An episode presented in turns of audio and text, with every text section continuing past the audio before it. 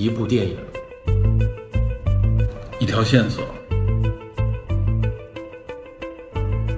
带您探寻电影中的科学与知识内核。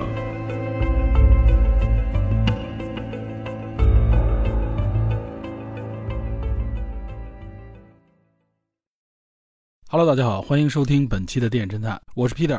我们继续上一期啊，来回顾2020源自侦探社的意外收获。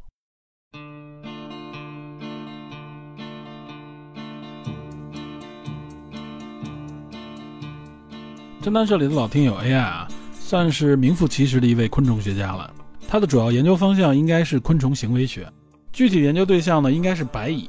可能也包括蚂蚁、蜜蜂之类的这些啊。都算是真社会性昆虫。他带来的这个主题分享呢，叫做《昆虫学家如何看待昆虫总动员》，可以说是非常有针对性了。这部《昆虫总动员》呢，是法国的一部动画电影，应该是在法国电视上播出的一个动画剧集，叫《微观小世界》的一个电影版。那么 AI 所谈及的这部电影呢，原名实际叫《微观小世界之失落的蚂蚁谷》。这个法国动画经常有一些小片段，我看到在微信上面传播，主要呢是以大部分的这种实景啊作为拍摄背景，在这个背景之上用 3D 动画来制作这种小的各种各样的昆虫。当然了，这些昆虫都非常的卡通化，而且全片呢没有任何的台词，风格独特，显得非常的诙谐轻松，同时呢呈现出一个昆虫视角下奇妙的微观世界来。AI 这次分享呢，除了针对影片当中出现的昆虫以及它们的一些行为。和真实世界当中啊昆虫的行为做对比、做介绍之外，它更多的呢是介绍了一下昆虫学家实际上是在研究什么，以及他为什么选择了研究昆虫行为学。经他介绍呢，其实跟昆虫有关的电影啊非常之多，除了我们比较熟悉的那些啊直接描写昆虫的电影，嗯，尤其是那些恐怖片啊、一些灾难片里边经常会有昆虫，形象上往往呢给人带来一种恐怖的感觉。同时呢，其实很多著名的科幻片里边啊也有昆虫这个元素。比如说，像我们都知道的黑衣人啊，也叫黑超特警。第一部里边这个反派 BOSS 啊，可以说就是一个类似于昆虫的外星生物。还有像我们比较熟悉的星河战队，对吧？电影当中所描绘的这个外星生物种群，实际上也是类似于昆虫。另外，比如像蝇人啊、安德鲁游戏等等。其实《异形》啊，也算是一个跟昆虫有关的电影。对，就是大家比较熟悉这个科幻片《异形》啊。异形这个生物本身虽然和昆虫的距离比较大，但实际上它的这个生态模式啊，就参考了像蜜蜂啊，或者说像蚂蚁一样的这种啊社会性昆虫的生活模式。因为我们能看到里边有一个母异形啊，也就是这个王后，它主要负责产卵，包括异形的这个巢穴啊，尤其在异形二里边有一个比较充分的展现。可以说呢，异形的这个组织结构啊，包括它的这个行为模式，应该是参考了真社会性昆虫的这些特征。甚至包括超人啊，这部著名的科幻片，尤其是《超人钢铁之躯》里边，它有一部分影像展现了超人的故乡克星。那我们看克星里边所展现出来的这个啊，整个生态就有点类似于真社会性昆虫的这种生活模式。呃，这里边说了半天真社会性啊，真社会性简单介绍一下，它实际上呢就是一种高度组织化的这种动物社会性。主要我们看到啊，就是蚂蚁啊，像蜜蜂啊之类的一些蜂类。还有像白蚁啊，都是真社会性动物啊，也叫真社会性昆虫。另外呢，有一种叫做裸鼹鼠的一种鼹鼠，它的生活模式呢也是真社会性的。那么所谓真社会性啊，它有三个共同特征。这三个特征就是呢，一繁殖分工啊，所谓繁殖分工，就指的是群体当中呢，只有一部分啊负责专门的生殖繁殖，那么就会有另外一部分啊，实际上就很少或者不进行繁殖了。就比如说，我们看蚂蚁啊，里面就是啊，蚁后负责生殖，那么很多工蚁呢，实际上就不参与繁殖的这些行为了。另外一个特征呢，叫做世代重叠，是说在这个群体当中呢，成熟的个体可以分为两个世代以上啊，也就是说，不只有父亲辈的这个成熟个体，还有爷爷辈的，甚至可能有更高的，在这个群体当中啊，成熟个体不止两代。另外还有一个主要特征呢，就是会用合作的方式啊，也就是社会性的方式来照顾幼体。我认为这个可以说是真社会性里边一个最显著的特点，也就是说呢，这些还未成熟的幼体呢，不是由具体的啊一对夫妻来照顾，而是由群体里边啊有不同分工的这些个体来照顾，专门会有一群个体来负责养育这些幼体下一代。那么具有这三个特征呢，就可以说是真社会性动物。而且呢，从前面我们介绍的这么多电影作品当中，我们可以看出来啊，至少研究昆虫学对这个文艺创作是很有帮助的。这当然是个玩笑，不过呢，也说明啊，就是研究昆虫的这些行为，实际上呢，对于我们了解地球上的生物，尤其是生物所组成的这个生态啊，是非常有价值的。这甚至关乎于人类如何生存下去这么一个命题。而且呢，研究真社会性动物啊，在整个的这个生物演化的进程当中是如何起源并发展至今的啊？可以说也非常有价值，因为无论是白蚁或者蚂蚁啊，都算是这个地球上啊最成功的物种之一了。这里还要特别说明一下啊，白蚁和蚂蚁的区别实际上是非常大的，它们并不属于同一目。白蚁和蟑螂的这个亲缘关系实际上更近一些。因此呢，这也就提到了 AI 为什么说他要研究昆虫行为学。他本人呢，并不是说特别喜欢昆虫的那种类型啊，对昆虫并没有那么狂热。那么他说他感兴趣的呢，实际上呢是和演化息息相关的，研究这些真社会性昆虫的行为模式，包括它们的演化路径，这些物种呢如何在这个世界当中生存，并且发展壮大到至今。这里的很多问题啊，尤其是社会性演化的这个问题，非常值得去研究。此时呢，AI 就提出了一个啊，我认为是这次分享内容当中印象最深刻的部分，也就是一位著名的动物行为学家，叫 Nicholas Tinbergen。国内翻译过来呢，叫尼古拉斯·廷贝亨。他在七三年呢，和卡尔冯·弗里希啊，就是发现这个蜜蜂舞蹈的这位昆虫行为学家，以及康拉德·劳伦兹啊，就是发现印随现象的这位动物行为学家，共同获得了当年的这个诺贝尔生理和医学奖。主要呢是奖励他们在这个动物的个体或者群体行为学方面啊做出的巨大贡献，也可以说是开创了现代动物行为学。那么这个尼古拉斯·廷贝亨呢？他就提出了认为是研究动物行为学最重要的四个问题，也就是 Timbergen for Question。他这四个问题呢，被认为是现代动物行为学，包括社会生物学以及人类科学的跨学科研究基石。其实这一点也就说明啊，作为科学研究来说，那么提出怎样的问题，实际上是最至关重要的。我原来呢听说过这四个问题，也是一些啊科普人做的这个科普解读。但是我觉得呢，AI 作为一个研究昆虫行为的昆虫学家来说，他介绍和理解这四个问题啊，更有针对性，也更清晰透彻。一般的解读呢，就直接介绍这四个问题啊，也就是归纳为呢机制、成长、因果和演化。AI 介绍这四个问题呢，则是把它分为啊一个二乘二的四象限表格，在这个四象限表格当中呢，它分为两个维度来看待这四个问题。我的理解啊，这两个维度分别是一个是时间维度，也就是当前视角，或者说从发展的视角，也可以理解为是静态与动态的视角。那么另外一个维度呢，就是一个如何和为什么的问题。这个如何呢，也就是在问是一个怎样的机制啊，是如何运转啊，如何发生影响的。这个为什么呢，则问的就是说为什么会演化出这样的一个机制，会产生这样的变化。直观的听上去呢，可能会有一点晕啊。我们举一个具体的例子来看这四个问题。比如呢，很多动物都有眼睛这个器官啊，那我们该如何看待由眼睛所形成的这个视觉呢？从我们刚才说的啊，时间这一维上看，我们静态的来看眼睛啊，整个视觉系统它的结构是什么样的？包括眼球啊、瞳孔啊、视网膜、视觉神经等等，这也就是眼睛的机制。那如果我们动态发展来看啊，这个眼睛这个视觉是如何运作的呢？它等于是通过视觉器官呢，将这个光信号转变为了这种神经电化学脉冲。通过视觉神经呢，将这个电信号呢传递给大脑的视觉系统，从而形成视觉。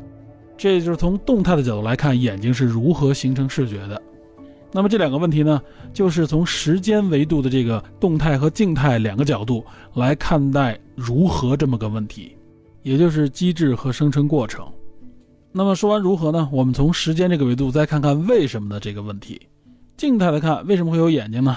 那么简单来说，就是为了观察，为了发现食物，为了躲避危险。那么如果我们从动态的角度来看呢，也就是从整个历史的角度，从演化的角度上来看一下眼睛所形成的这个视觉为什么能发展到现在这个样子。最早的眼睛呢，应该是个眼点啊，它是由一些感光细胞集中所组成的。起初它的功能呢是辨别明暗，然后呢眼点呢逐渐形成一种凹陷。这个凹陷呢，是为了让不同的感光细胞啊感受到这个光线的角度不同，从而能更精确的辨别方向。然后呢，再随着时间的推移，这个眼睛不断的精确，不断的产生变化，适应不同物种啊在不同环境下的一个需求，所以呢，才会演变成现在这个样子和机制。这也就是从时间的动态和静态角度来看啊，为什么会有视觉？为什么会发展成现在这个样子？也就是因果和演化。综上所述呢，这就是我理解的啊，Timbergen for question 啊，这四个问题，即所谓的机制生成、因果和演化。其实我觉得呢，AI 的这个分享主要讲的呢，就是如何用演化的视角来理解我们看到的事物和现象。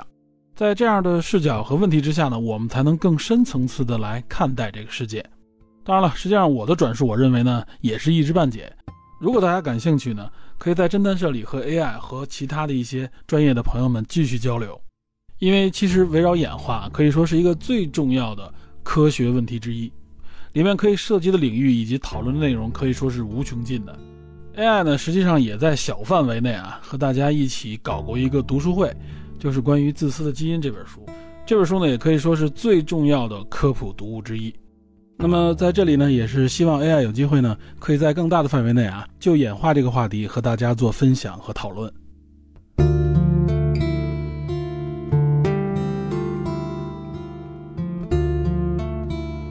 来自侦探社二部的宝胜和曹老师啊，他们两个人呢，在一次以家庭为主题的分享会上面呢。结合三部电影做了一个分享，宝胜呢是结合《饮食男女》这部电影啊，根据这部电影呢介绍了一下中国传统家庭两代人之间的这个生活逻辑和矛盾，所展现出来呢主要其实就是因为时代的变化非常的快，那么随着年轻人的这个认知不断展开啊，他和上一辈人的这个认知以及理解这个社会的角度发生了很多的不同，尤其是当下一代人已经成熟走向社会之后，针对社会文化啊、家庭文化。以及个人认知之间啊，产生了很多矛盾和冲突，反思与妥协。那么今天我们再看李安的这部《饮食男女》这部电影啊，它是上个世纪九十年代的。其中呢，针对传统文化下的这种家庭观念啊，有些理念我们现在能够理解，但同时呢，当时的年轻人已经成为现在的这个老一辈，在家庭领域里边，有些变化呢，要比我们想象的快很多，而且呢，还是潜移默化的。往往呢，只有当我们去反思和回顾的时候，才会发现这改变之巨大。同时呢，也有些改变呢，是我们这些普通个体啊接触不到也感受不到的。但是呢，却预示这个社会啊，在某些领域、某些层面产生了更大的变化。那么这个变化呢，就谈到曹老师所带来的这个分享啊，他呢是通过雷霆沙赞和小偷家族来谈一谈啊，社会中的收养家庭，尤其是寄养家庭，他们的过去和现状。以及其所反映出来的一些社会问题、婚姻问题，甚至包括血缘与生育观啊等等这些组成家庭的核心要素的转变，可以说呢，这些变化也预示着未来的这个家庭与社会呢会更加的多元。曹老师呢通过这两部影片啊来谈及原生与非原生家庭的这个话题呢，可谓角度独特。因为《雷霆沙赞》里边这个男主，还有《小偷家族》里边啊那个小男孩，这两个角色呢就不是处在一个原生家庭之中。曹老师呢，可能也是因为他的职业原因啊，他呢就有机会接触到这种非原生家庭的孩子。在这次分享里，他就着重说了一下有关寄养家庭的这个情况。那么有关这个领域啊，我原来完全就没有接触到过啊。一般情况下呢，会从一些社会新闻里啊，包括亲友的范畴当中，偶尔接触到有关领养家庭的这个话题。比如呢，据我国的民政部统计啊，一四年到一八年，嗯，差不多五年左右的时间里边。全国呢，共办理了收养登记，一共有九万七千多例。其中呢，中国公民收养呢有八万五千多例，占全部收养登记的百分之八十七点五。那么外国人收养呢有一万两千多例，占全部收养记录的十二点五。其中呢，外国人收养呢残疾儿童有一万一千四百六十八名，占整体涉外收养的百分之九十五。我相信呢，大家在网络上偶尔也能看到一些啊关于收养儿童的视频和新闻，尤其是很多弃婴。很多有这个先天疾病或者残疾的女婴啊，尤其之多。但是这些呢，都是收养家庭，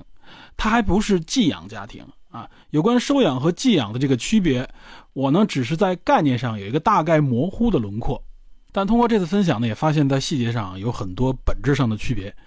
比如说呢，简单说啊，寄养家庭，也就是这个被寄养人，他的父母与这个寄养人之间啊，只是一种委托关系。啊，这是一个基本的概念，也就是说呢，呃，被寄养人啊，也就是说这个儿童，他的父母呢可能还健在，只不过呢因为某种原因啊不能履行父母作为监护人的这个义务，从而呢将这个儿童呢以寄养的方式啊委托给寄养人，这是一个基本的概念。那么领养呢，也就是我前面说的这个收养啊，在这里收养和领养是一个概念。领养和收养呢，指的就是法律上面拟制的这个父母与子女关系啊。说白了就是呢，领养人呢与被领养人，也就是这个儿童之间呢，是一种没有血缘的父母子女关系。所以呢，在领养家庭里边啊，这个子女就可以视为领养人的子女。但是作为寄养家庭当中啊，这个子女他并不是寄养人的子女，他之间没有这样的关系，他也没有继承权。只不过呢，寄养人在这个委托关系下呢，对这个儿童啊，也就是被寄养人有这个抚养和照顾的责任，给他一个家庭的生长环境。那么因为是委托关系呢，所以呢，寄养人他的这个寄养成本实际上是由委托方要担负起来的。虽然概念上啊是这样的一个情况，但是呢，在实际情况中，这个委托方啊并不直接是原生家庭当中的这个父母，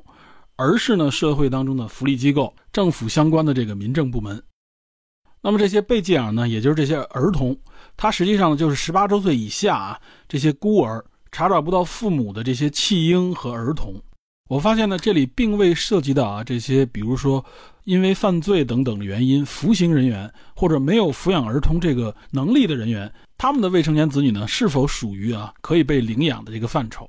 这方面的界定啊与规定条文就非常的模糊，非常的少。然而在国外啊，比如说像雷霆沙赞啊。这个美国家庭，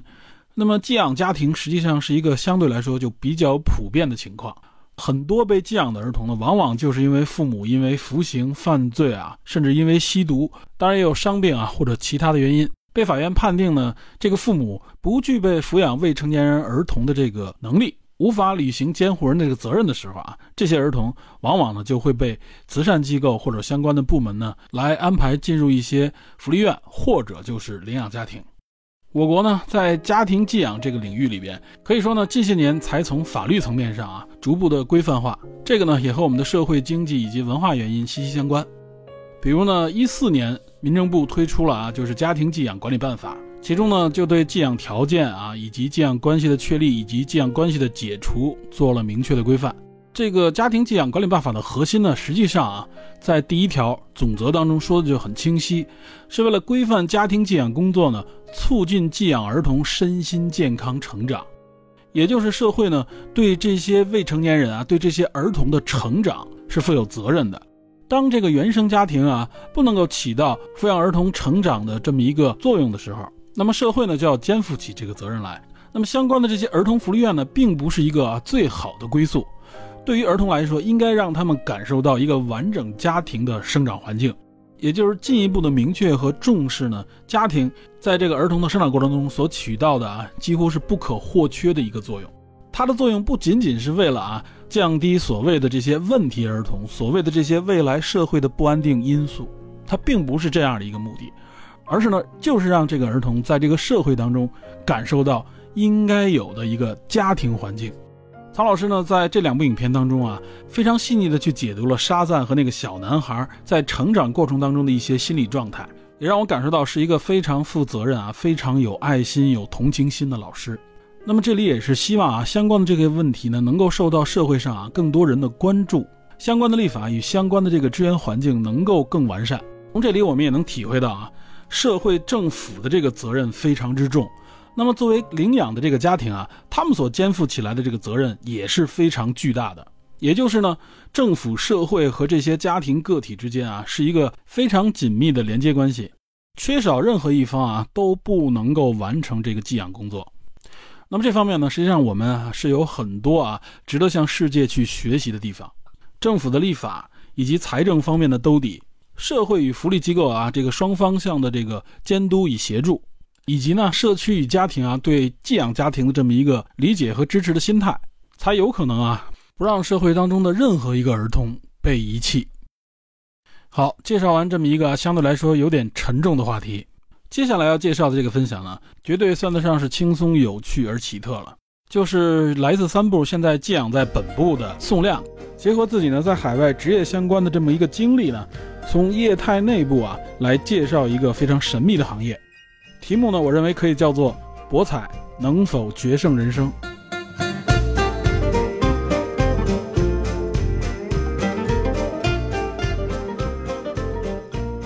宋亮呢是结合《决胜二十一点》这部电影来做的分享。这部电影呢，我看过，有点印象啊，主要是因为其中有凯文·史派西，啊，也就是《纸牌屋》里边的夏目总统。《决胜二十一点》呢，改编自啊班马利克的一部畅销小说，叫做《赢遍赌城》。那么这个小说的主人公啊，背后也是有一个原型人物的。这个人呢，可以说是在赌博界啊也比较有名的一个人物，就是麻省理工学院二十一点团队当中的一个成员，叫马凯文·杰夫马。啊，这个人的故事呢，可以说颇具传奇意味。而且据说他还受到了马云的投资啊，创立了一个叫 Portrait 的体育博彩网站，不过现在已经关闭了。我们回到这期分享的主题：博彩能否决胜人生？直接的回答，对于普通人来说是绝对不能，除非呢你进行职业训练，参加职业比赛啊，那实际上就属于体育比赛了。宋亮做了一个很有趣的比喻啊，他说呢，如果中医院算是世界上最玄学的地方，那么赌场呢就是世界上最讲科学的地方。一般人觉得呢，可能下赌场啊，我凭的是运气。然而实际上呢，你是在跟整个数学概率做对赌，所以说你是绝对没有胜算的。无论你面对的是赌场还是博彩啊，这些职业机构，他举了一个啊足球博彩的简单例子，胜负平对应不同的赔率，这些赔率背后呢，实际上是博彩公司啊根据大数据和数学模型计算而出的。也就是说呢，无论出现怎样的结果啊，这个模型呢都能保证博彩公司最后能够挣钱，挣谁的钱呢？也就是投注者的钱。这些规则呢都是合理合法的，从而呢也是从侧面证明了啊博彩公司是不会去操纵比赛的，因为数学概率已经保证了它的盈利，它没有必要去冒违法的风险。除了这些基础的逻辑啊，宋亮还介绍了一下这些赌场、这些博彩公司，包括一些网络博彩和网络赌博的这些公司，他们明处和暗处的一些规则，以保证呢博彩公司立于不败之地。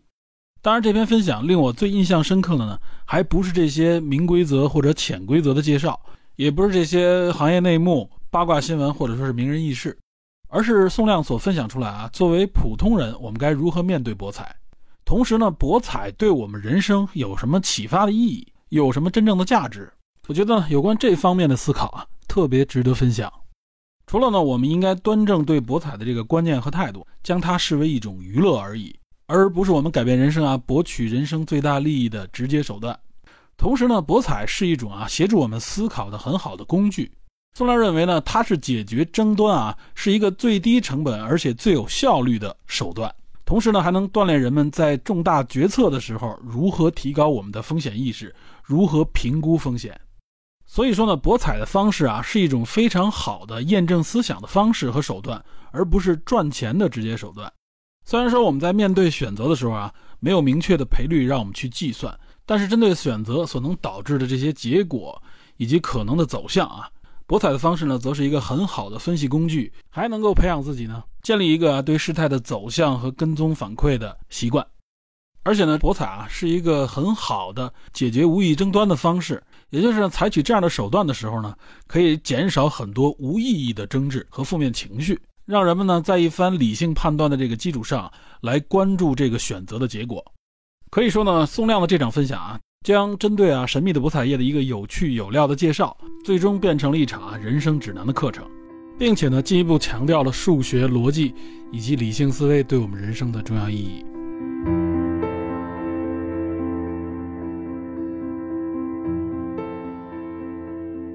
接下来的这个分享呢，实际上和上一期啊我提到的一个令我非常揪心的内容有着些许的联系，也就是来自二部的探员 Eric 所做的关于真菌的一次分享。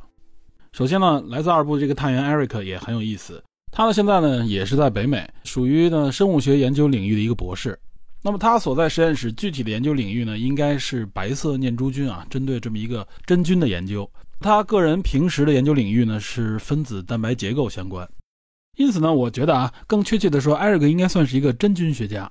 那么他在二部令人印象深刻的还有一个原因呢，是他平时呢喜欢健身，偶尔呢还在群里秀一下啊自己健身的照片。呃，就属于传说中啊练块的这个生物学博士，也可以说是我见过的生物学研究领域里边啊肌肉最发达的一位博士了。那当然了，我见过的生物学博士也不多。艾瑞克呢，平时的主要工作内容呢就是科研和讲课。他的业余爱好呢应该是健身，在二部里边啊也非常愿意和大家一起互动，是一位非常有趣的年轻人。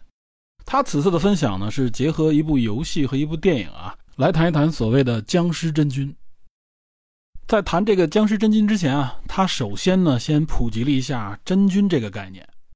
原来我在节目里也经常提到的啊，这个生物的分类里边，我经常提这个玉界门纲目科属种八个层级啊，而不是原来传统上啊的一个七个层级，没有玉这么一个分层，直接就是界门纲目科属种。那么从玉的这个分类上来看啊，就包含了细菌、古细菌和真核生物域啊这三个域。平时所说的真菌在哪个域里边呢？它实际上是属于真核生物域，在真核生物域里边有一个真菌界。那么从这一点，我们首先就有一个概念就能理解了，也就是真菌它不是细菌，而是属于真核生物。那么细菌和古细菌之所以不属于真核生物呢，主要其实就是因为啊它没有细胞核，所以说呢细菌和古细菌也叫做原核生物。真菌之所以可以叫真菌界呢，实际上也是因为它们是由一个共同祖先演化而来的。当然了，这个证据来自于分子生物学啊，也就是通过呢分析这个遗传分子的差异而得来的。但是呢，在学界的传统里边啊，真菌的研究往往放到了这个植物学的领域里边。实际上呢，从分子证据上显示啊，真菌和动物之间这个关系要比和植物之间的啊更近一些。在我们平时的日常生活当中啊，其实我们就能看到很多真菌。啊，比如说像酵母啊，像这个霉菌，啊，包括这个蘑菇啊，蘑菇本身呢就是一个非常典型的真菌。那么尤其是平时我们所吃的啊，这个蘑菇，也就是所谓的食用菌，那个一般呈伞状的这个结构啊，它实际上是真菌的子实体，也就是真菌呢产生孢子的这么一个啊生殖体。其实真菌呢对于人类的这个用途啊非常的广泛，也非常的重要。除了我说的这个蘑菇之外呢，比如说像我们食用的食物当中，比如说像啤酒啊、葡萄酒啊、奶酪啊，它们的生产过程啊都离不开发酵。那么这里呢就会涉及到酵母菌，还有像医学当中啊也会用到，比如说像青霉素啊，它就是来自于霉菌。而且呢，像一些致幻剂呢也来自于真菌。另外呢，比如说真菌呢也会造成一些感染，它也会治病啊。所以研究真菌非常重要。这部分呢实际上就是艾瑞克在前面啊做的一个铺垫和科普式的分享。然后呢，才是这次分享的这个主题，也就是所谓的这个僵尸真菌。通常情况下，大家比较熟悉的，比如像《生化危机》，《生化危机》里边这个 T 病毒啊，它指的是一种所谓的僵尸病毒。《生化危机》呢，也是源自于啊卡普空的一个著名的恐怖游戏，后来呢还改编成了电影，拍了若干部。艾瑞克所介绍的这个游戏呢，叫做《最后生还者》。那么这个游戏里边所造成这个僵尸化的啊，不是病毒，而是由于真菌所引起的。呃，这个游戏今年很火，主要呢也是因为这个《最后生还者二》啊，它作为这个续作呢，因为游戏情节啊以及人物方面的这个设置，导致呢这个游戏的很多粉丝对创作者表示强烈的不满。其实呢，游戏本身的质量还是相当过硬的，只不过呢在情节上面啊颇具争议，这也间接说明了这个游戏的质量啊，也就是它的代入感有多强。不过艾瑞克这次分享啊，肯定不是要聊这个游戏本身的内容，而是要聊我们刚才所说的啊，就是真菌这个话题。引发这个全球末日的真菌是什么呢？按照游戏的设定啊，也就是在现实世界中存在的一种叫做偏侧线虫草菌的变种。那么在现实中呢，这个偏侧线虫草菌啊，它实际上呢，早在19世纪中叶啊就被人类发现了。它呢是一种寄生真菌，属于呢线虫草属。这个偏侧线虫草菌呢，又俗称僵尸真菌啊，它主要呢会感染一种蚂蚁。感染蚂蚁的这个神经中枢啊，呃，类似于我们所理解的这个蚂蚁的大脑，从而呢，它就能控制蚂蚁的身体。控制蚂蚁的身体做什么呢？就是找到适合这个真菌生长的环境。一般情况下呢，这个蚂蚁就会爬到树上，找到这个叶片的背部，趴在这个叶片的背部，然后呢，用蚂蚁的这个颚狠狠地钳住这个叶子的叶脉，钳住之后呢，就不会再松开啊，直到这个蚂蚁的死亡。一般情况下呢，这个时间会持续四到十天左右。所以呢，蚂蚁被控制这段时间里面啊，蚂蚁应该还是活着的，但它的行为不受自己的控制了，就像一个行尸走肉一样。这个四到十天的时间呢，实际上也是这个真菌在蚂蚁身体内部繁殖的一个阶段。然后蚂蚁死后呢，会从蚂蚁的头部啊长出一个子实体啊，就类似于一个，我们可以理解为类似于像一个小蘑菇一样啊。这个子实体破裂开以后呢，会释放出它的孢子。这个孢子里呢，实际上就含有大量的这个偏侧线虫草菌，它释放会有一个范围啊。当这个范围内，如果比如说落到了蚂蚁的身上，那么这个蚂蚁就很有可能会被感染。然后呢，再重复刚才我们说的这个步骤，在游戏里边啊，也很像这个设定，也就是被感染的人类呢，会分为四个阶段啊。那么这四个阶段呢，也就是四种不同形态的这个僵尸。第一阶段呢，就是这个奔跑者；第二阶段是潜伏者；第三阶段叫做寻生者；第四阶段叫做巨无霸。前两个阶段呢，这个被感染者啊，他还具有视力，所以他主要攻击人类的方式啊，也就是他传染的这个方式呢，就是直接这个咬食人类。那么到了第三阶段啊，他已经失去视力了，他主要呢就是靠声音来辨别，因此呢，他会循着这个声音来攻击人类。等到了这个第四阶段呢，就应该属于呢这个真菌在它的宿主这个人的身体里边已经完全成熟了的阶段。此时呢，这个宿主的身体啊就会非常的庞大，因为浑身长满了这个子实体啊，令它非常难以被攻击，而且呢还会不断的释放出啊这个成熟的孢子，里面也就带有大量的这个传染源啊，也就是这个僵尸真菌。因此呢，我们可以看出啊，这个设定它也是参考了偏侧线虫草菌这类僵尸真菌的特征。那么在实际的现实中啊，蚂蚁是怎么对抗这种真菌的呢？蚂蚁本身呢，在群体内部啊，它们有的时候呢，就是会相互的清理这个身体。清理身体的目的是什么呢？就是为了防止啊，有这些像偏侧线虫草菌的这些孢子啊附着在身体上。同时呢，蚂蚁一旦发现被感染者呢，就会将这个个体带离它的巢穴。我们看啊，像蚂蚁这种真社会性生物，为了保证群体的这个繁衍啊，它也就会对群体内部的这些个体进行这种隔离和清理。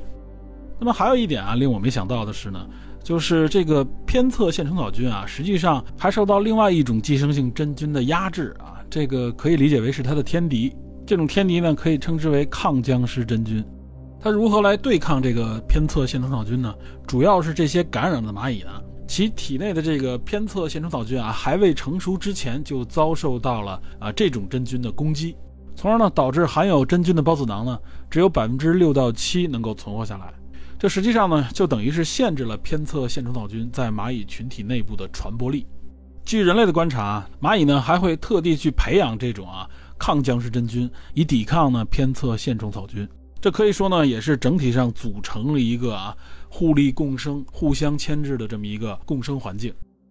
那么，另外呢，Eric 介绍那部电影呢，叫《天赐之女》。这个电影讲的呢，也是人类呢被这种真菌感染之后呢，会变成僵尸。然后呢，这个所谓天赐之女，实际上呢是被感染了的孕妇生下的孩子啊，有这么样的一个群体。他们呢，平时在正常的情况下和人类是没有什么差别的，就是一个正常的人，智商、行为各方面都没有差异。只是呢，当他们闻到所谓的这个人的这个血腥味儿啊，甚至是人的这些个唾液的时候呢，他呢就会被呼唤出一种所谓的野性啊。这个时候，他呢就会有攻击人类和其他动物的这种行为。那么人类呢发现呢并控制了一部分啊这些还处于儿童阶段的这个群体，目的呢是想研究他们啊，以谋求呢从他们身上研究出这种抵抗僵尸的方式。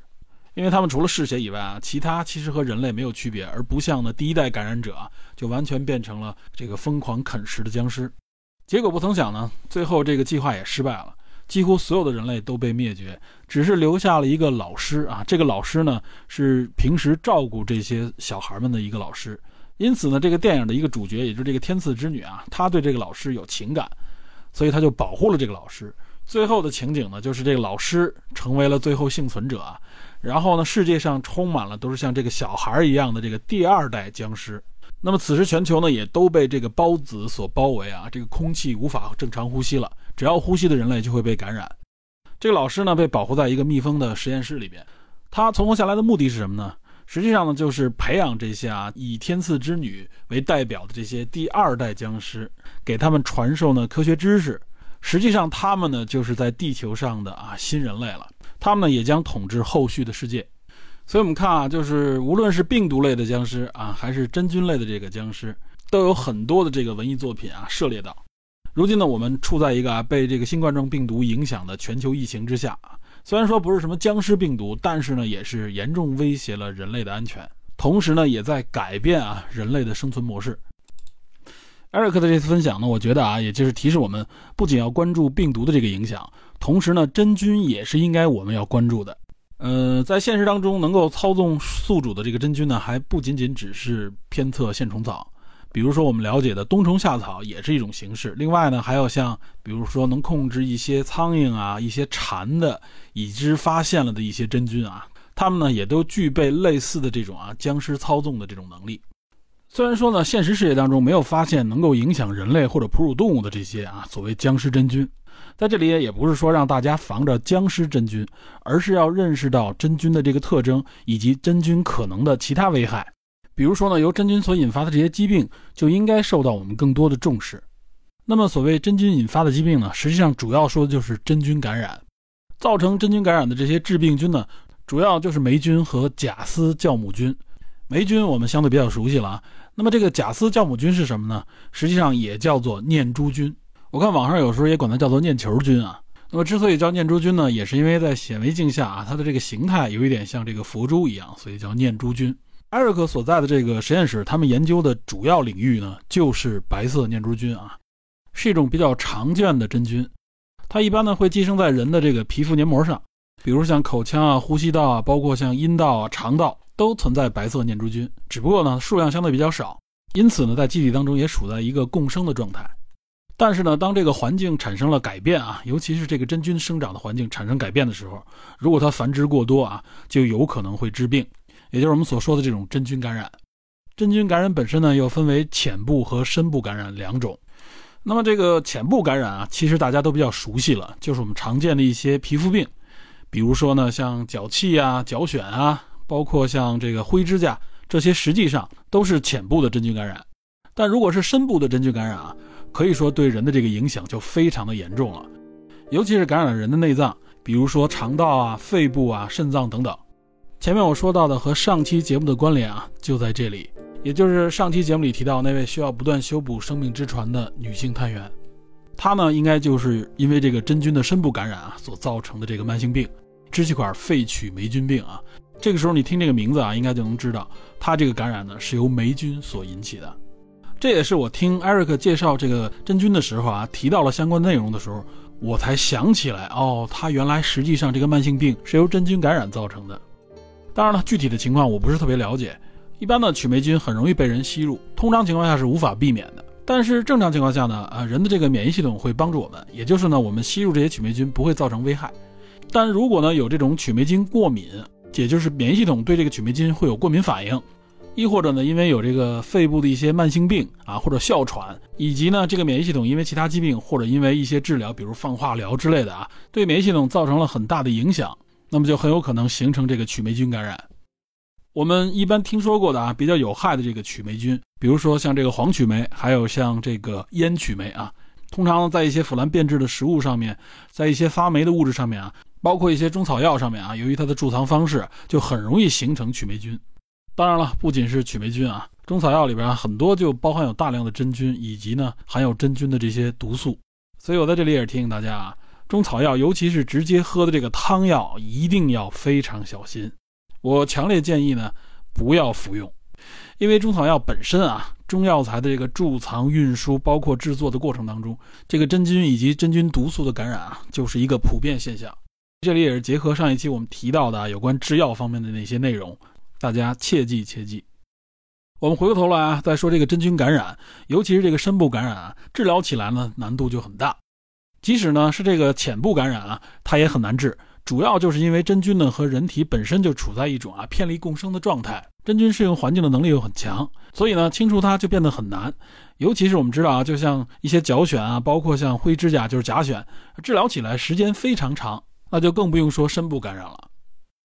艾尔克他们这个实验室所研究的这个白色念珠菌啊，刚才我们也说了，更多的这种深部感染呢，实际上就是由白色念珠菌所引发的。主要原因呢，也是它本身就在人的身体里边存在啊。当你的免疫环境、免疫系统发生变化啊，也就是说呢，可能更适合白色念珠菌繁殖啊，或产生一些其他的变异的时候，就会引发这种感染。这种感染呢，也叫浸染式感染啊。嗯，据说是人体最难治疗的真菌感染的疾病。所以由此也可以看出来，艾瑞克他们研究的这个领域啊，也是非常的重要。最后，艾瑞克也是说呢，就是抗真菌的一些药物呢，实际上是很少的。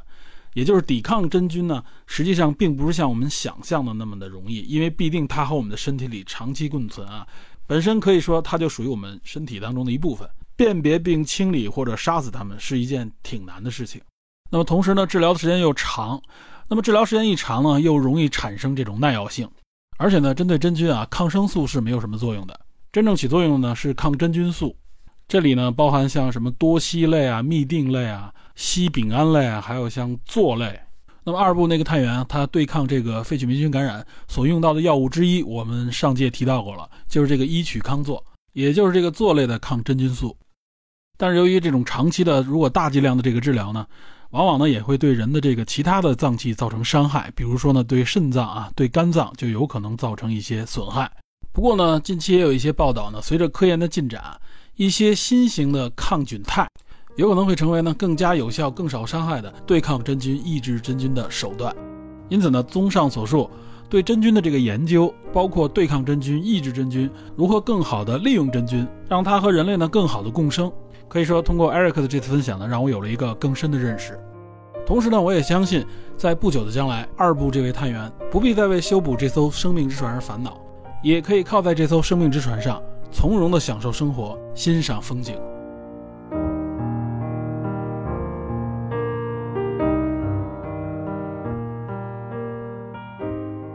侦探社的这个分享啊，可以说涉猎非常广泛，绝不仅仅体现在自然科学或者生物科学这个领域里边。只是我这次着重介绍的内容当中啊，可能涉及生物领域的相对多一些。其实呢，还有很多人文社科类的，包括艺术类的内容呢，可以说令我大开眼界。只是呢，由于篇幅的问题啊，我不能一一详细的介绍。比如呢，生活在北欧的语言学者啊，弦月，他是来自本部的探员。他呢就介绍过几次啊有关北欧的这个生活见闻实录，尤其他呢是语言学专业啊，所以他介绍一些内容的时候呢，沿着语言学的这个脉络去分享，也是非常有趣。比如说呢，他针对维京人的一次分享啊，从文献当中的记载，以及呢从语言学角度来看啊，维京这个叫法的四个起源假说，还有呢有关维京人在欧洲的这个啊四种形象。不仅仅有海盗，还有商人、殖民者和雇佣军的这种身份。最后呢，他也提到呢，实际上维京人这个概念啊，更多的是十八世纪开始啊，被欧洲的这个文艺界啊浪漫化的一种啊所谓高贵的野蛮人的说法，也就成为了维京人的一个标签儿。贤叶姐呢娓娓道来啊，顺便就将很多欧洲的一些文化历史呢，沿着一个线索展现给了我们。就好像是带着探员们完成了一次啊深度的北欧人文之旅。另外呢，同样是来自欧洲啊，师从名门，正在导演专业深造的来自二部的探员王导，他以一个非常专业的角度呢，为我们做了两次拉片式的分享。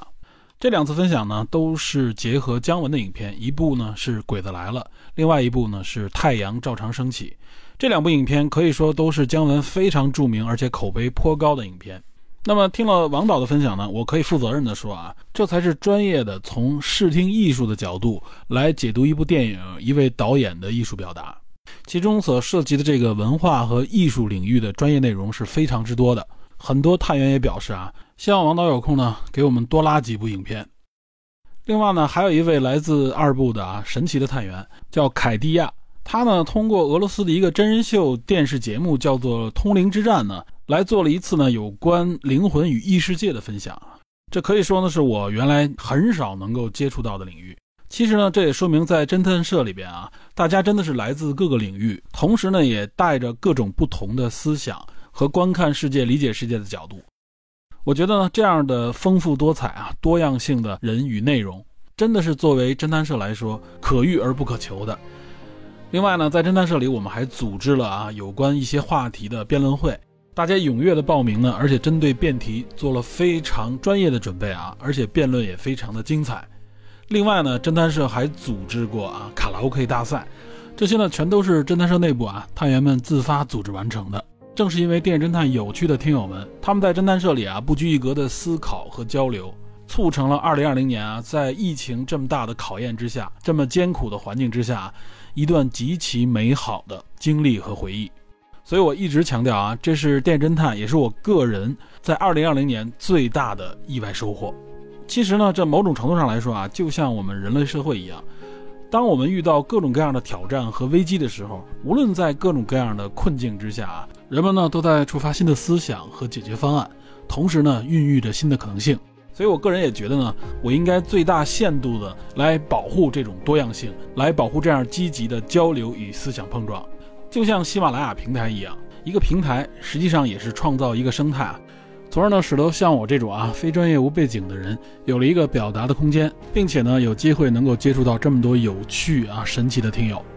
也恰恰是因为啊侦探社的这些听友、这些朋友的存在，触发和点拨我呢有更多的思考维度，同时呢也激励我能够坚持的去做好节目。